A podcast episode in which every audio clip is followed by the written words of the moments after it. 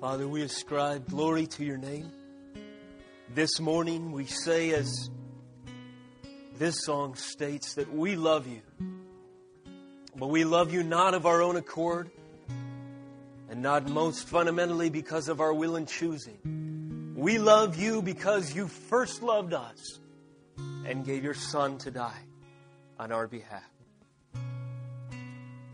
Lord, I pray that you would sanctify, bless, and multiply, that you would convict and sharpen and equip every byproduct of our soul so as to give glory to your name with greater de- degree with each passing day. Lord, I also pray as we study your word this morning that if it were possible, you would allow us to feel some measure of what your servant felt when he was moved by your Spirit to write these very words. Help us to remember, Lord, they came by inspiration of the God of this universe, communicating his very nature to us lowly sinners, in order that you might be pleased to perfect a witness in us, to shine and to testify that it is you that created, that you that has purposed, and you that has redeemed. Everyone blessed with the call to carry forward your glory for as many years as you tarry. In Jesus' name we pray. Amen. The title for this morning's message I mentioned earlier in the service is Battle Hymn of the Afflicted. Battle Hymn of the Afflicted. The psalm which will be our text this morning is Psalm chapter 9. We'll have some territory to cover, and our outline will be slightly more extended than usual. I hope to move through it efficiently. If it would be helpful for you, and if you don't have it already, there's some outlines printed in the back by the tithe box. And feel free to steal out and grab one if that would be helpful for you if you don't have one, as I say. In Psalm chapter 9, I'll give you a moment to turn there. We find some recurring themes already as we've been studying the Psalms. We've gotten to the ninth chapter. Second Sunday of the month, we've been studying a psalm each month, and we see that one of these recurring themes is the sovereignty of God, and it pleases the Lord in telling us the extent, the parameters, the boundaries, the reach of his sovereignty to use over and again in the scriptures the example of nations, peoples, powers, the biggest powers in our imagination that we can conjure up in ourself, in our coalitions, in this life as humans, are used time and again as examples in Scripture of how much more powerful God is. In other words, when we hear the term Lord ascribed to Christ, when we hear words, descriptions of him like King of Kings and Lord of Lords, and then we see them applied to the reality of power structures, authority structures like nations, what we can conclude over and again in Scripture is that God is saying that there is no nation more powerful than Him. There is no authority on earth that trumps His own. And every one of the players of history, whether for good or for evil, somehow inevitably find themselves used in his ultimate purpose and plan to bring about his every will for history, both in his blessings and in his judgments. That brings us to Psalm chapter 9. I would invite you to read the entire chapter with me as we open this psalm. Remember as we do so that this is written by David, as the title in your Bible probably reflects. It's a psalm given to a choir master, so it's meant to be sung in a worship service like ours this morning. And it's poetry as we read, but it's profound and full of truth and power. Psalm 9, verse 1. I will give thanks to the Lord with my whole heart. I, re- I will recount all of your wonderful deeds. I will be glad and exult in you. I will sing praise to your name, O Most High. When my enemies turn back, they stumble and perish before your presence. For you have maintained my just cause. You have sat on the throne giving righteous judgment. You have rebuked the nations. You have made the wicked perish. You have blotted out their name forever and ever. Verse 6 The enemy came to an end in everlasting ruins. Their cities you, you rooted out. The very memory of them has perished. But the Lord sits enthroned forever. He has established his throne for justice, and he judges the world with righteousness. He judges the people with uprightness. The Lord is a stronghold for the oppressed, a stronghold in times of trouble. And for those who know your name, put their trust in you, for you, O Lord, have not forsaken those who seek you. Verse 11 Sing praises to the Lord who sits enthroned in Zion. Tell among the peoples his deeds. For he who avenges blood is mindful of them. He does not forget the cry of the afflicted. David writes more personally in verse 13 Be gracious to me, O Lord. See my affliction from those who hate me. O you who lift me up from the gates of death that I may recount all your praises. And in the gates of the daughter of Zion, I may rejoice in your salvation. And then verse 15 the nations have sunk in the pit that they made. In the net that they hid, their foot has been caught. The Lord has made himself known.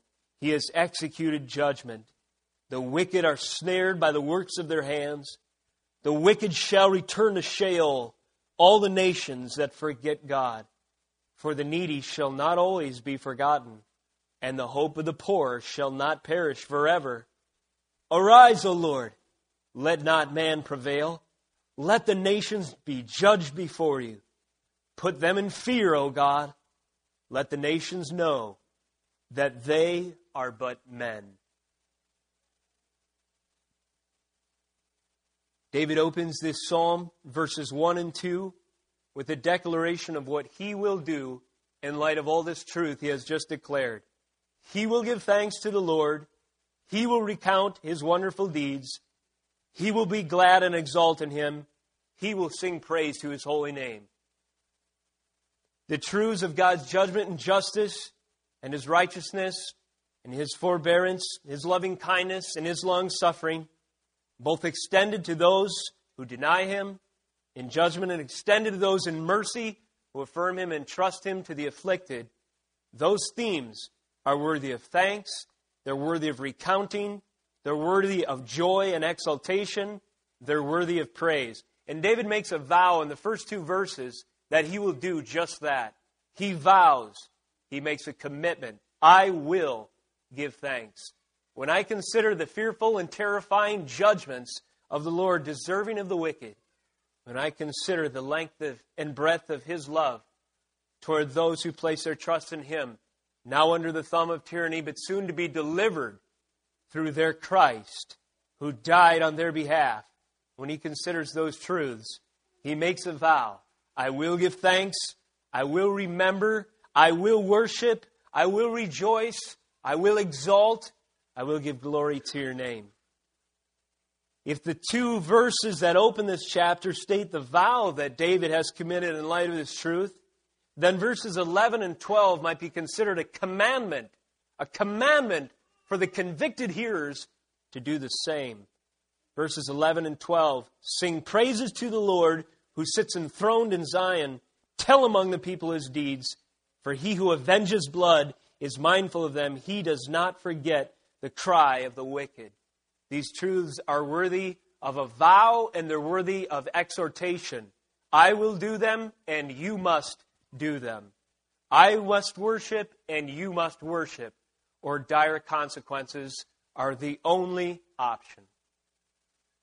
This message is organized by three questions. I'll give them to you briefly to organize your thoughts as we move along and try to understand some of the depth that is contained in these verses we just read. Number one, first question Whose song is this? Two part question.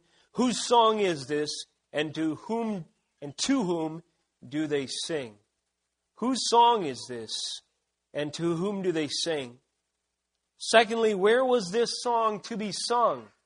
When was the appropriate time? Where would it best be displayed and offered? as suitable worship to the Lord. Where was this song to be sung? Question number three, which will be the main portion of the message, the second half, I trust. What is the occasion for worship in this song? We've alluded to it already. What of this song, by way of theme, offers a suitable occasion for this kind of a worship anthem, this kind of battle hymn to be sung wholeheartedly, triumphantly in faith from the hearts of the faithful, those who believe? In reference to the first question, whose song is this? There's several references to the afflicted. We've titled this message The Battle Hymn of the Afflicted. We get this title from the text itself.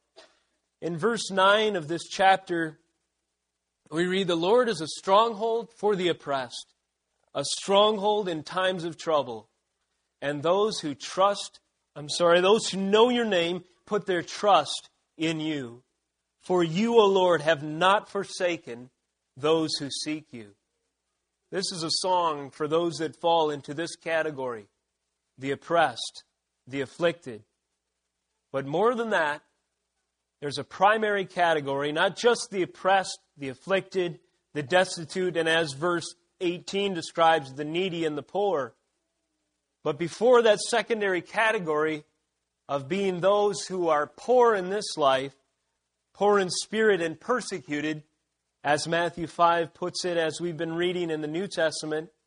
The primary category of who this song is for, I think, is found in verse 10 as David writes, And those who know your name put their trust in you. The battle hymn of the afflicted is fitted for the lips of those who know his name.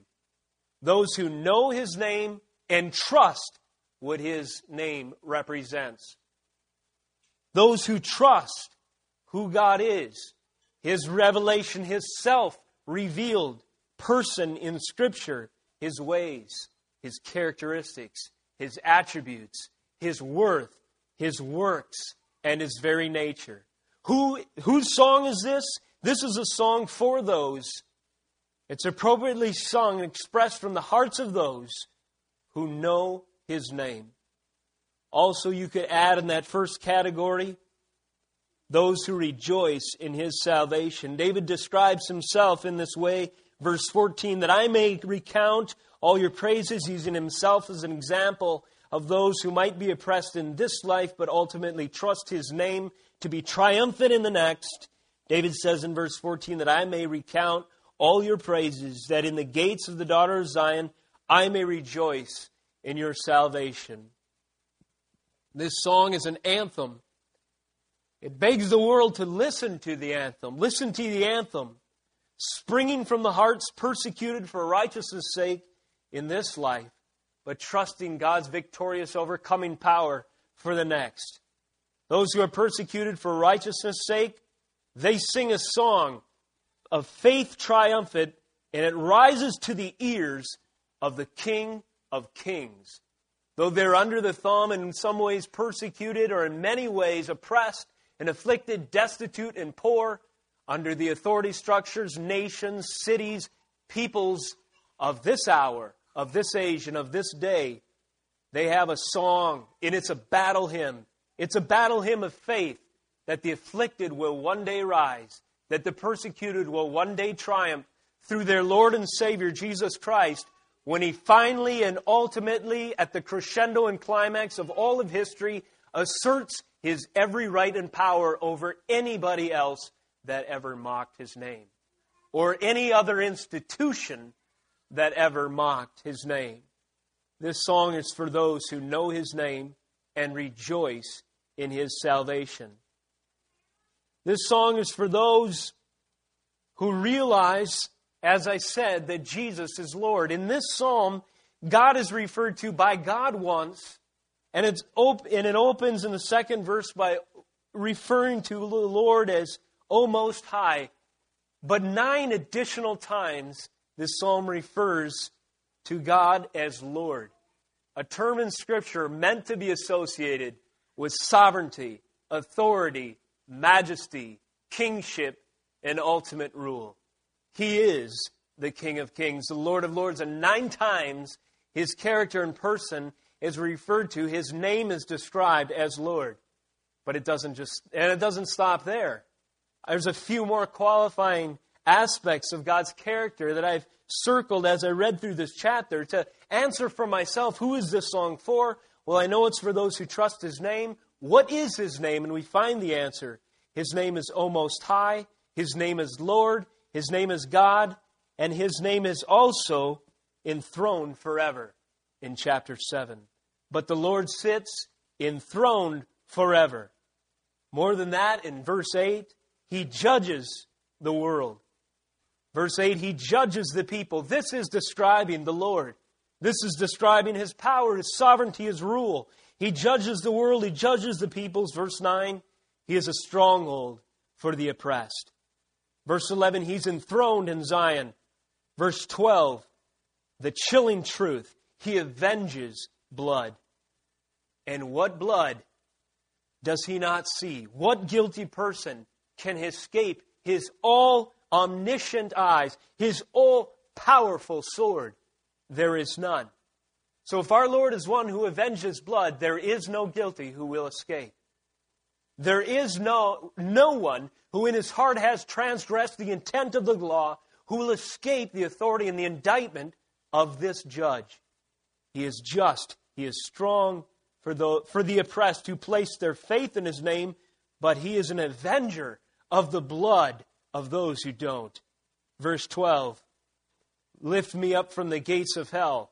Our Lord is one who has the power to wrench from the jaws of hell itself those that deserve to go there.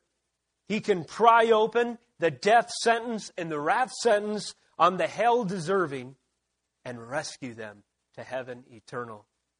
Our God is one who owns salvation. Salvation belongs to our God. It's referred to as your salvation, verse 14. I may rejoice in your salvation. Our God owns the right to justification. Our God owns the rights to the way, the truth, to salvation, to life. In verse 16, our God executes judgments, and that list is not exhaustive. There's many more to add. So, this is the God who those who sing this song worship. Who is this song for? Those who trust in His name, what is his name? His name is Lord, and all those descriptors can well apply and should be attached to our associations with the Lord as we sing songs if we, as we've done in this worship service even this morning. Second question Where was this to be sung? I mentioned that this psalm was for the choir master written by David, presumably offered as a tool of worship, meant for an appropriate place and time. And I found as I was reading through that there was references to the public square. So in answer to this question, where was this to be sung? Where should it be lifted up? Is it just church? Is it only church? Is it just meant to be worshiped and offered to the Lord in a sequestered group or setting or a corner of society? Like today, for instance, we find as we read it's much more than that. The call is for this anthem to ring from the public square itself. In verse 11, David writes, Sing praises to the Lord who sits enthroned in Zion. Tell the people his deeds. Not just tell the people, tell the peoples, plural. Tell among the peoples his deeds. The call is for an ode like this, an anthem, a declaration of praise an exaltation and a song, a battle hymn to this degree and magnitude would be offered rightly among the peoples, not just in a church service where believers gather, but let it ring over the airwaves of all the earth. Let it be shouted and echoed from the rooftops, from the courthouse tops, from the streets, from the hearts of citizens, from the halls of legislatures, from the throats of missionaries until the glory of the Lord is proclaimed over the earth as the waters cover the sea. A very public call for this song to be sung. Reiterated in verse 14, David says, That I may recount all your praises, that in the gates of the daughter of Zion I may rejoice in your salvation. Poetic language here uses the daughter of Zion to describe the city of Jerusalem. And gates refers to the center of commerce, the center of judgment, the center of decree. If you had a grievance, if you had a business idea, if you had a court case, if you had a news story, if you had anything to share or to field to those that group of people, you would gather in the gates of a Near Eastern city, and you would declare as much to the elders that gathered there, the magistrates that met to decide cases.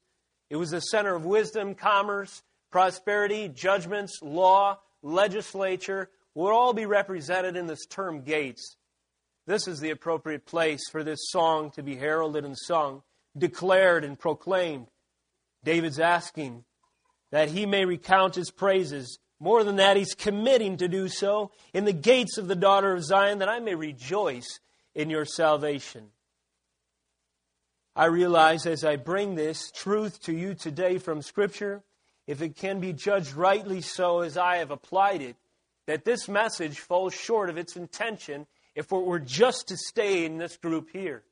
I have a call, and you have a call, to bring a message like this and carry a heart with this kind of conviction beyond the borders of our church walls into the public arena.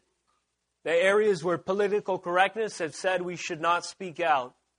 The areas where the liars of society, which have said righteousness is to separate the influence of the church from the duty of society, that mouth should be silenced.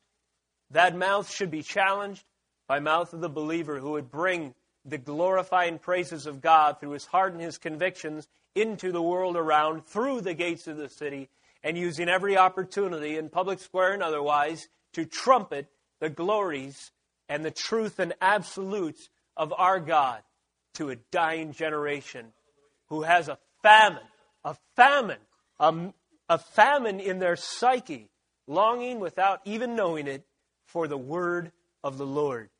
The prophets filled such a void, though they were few and far between in the Old Testament.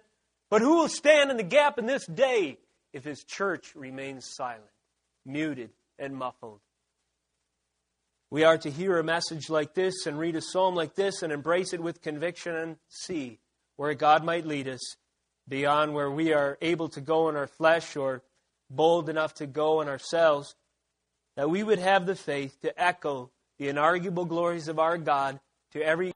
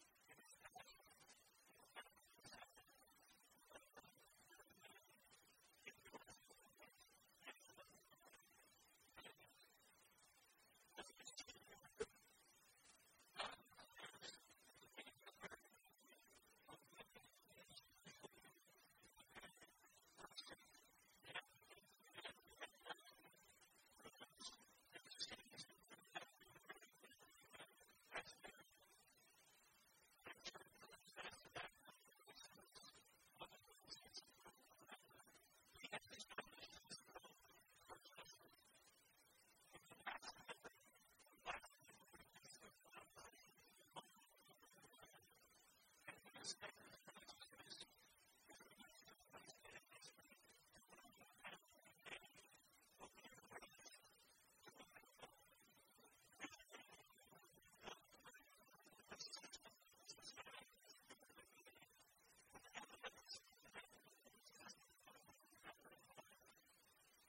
you.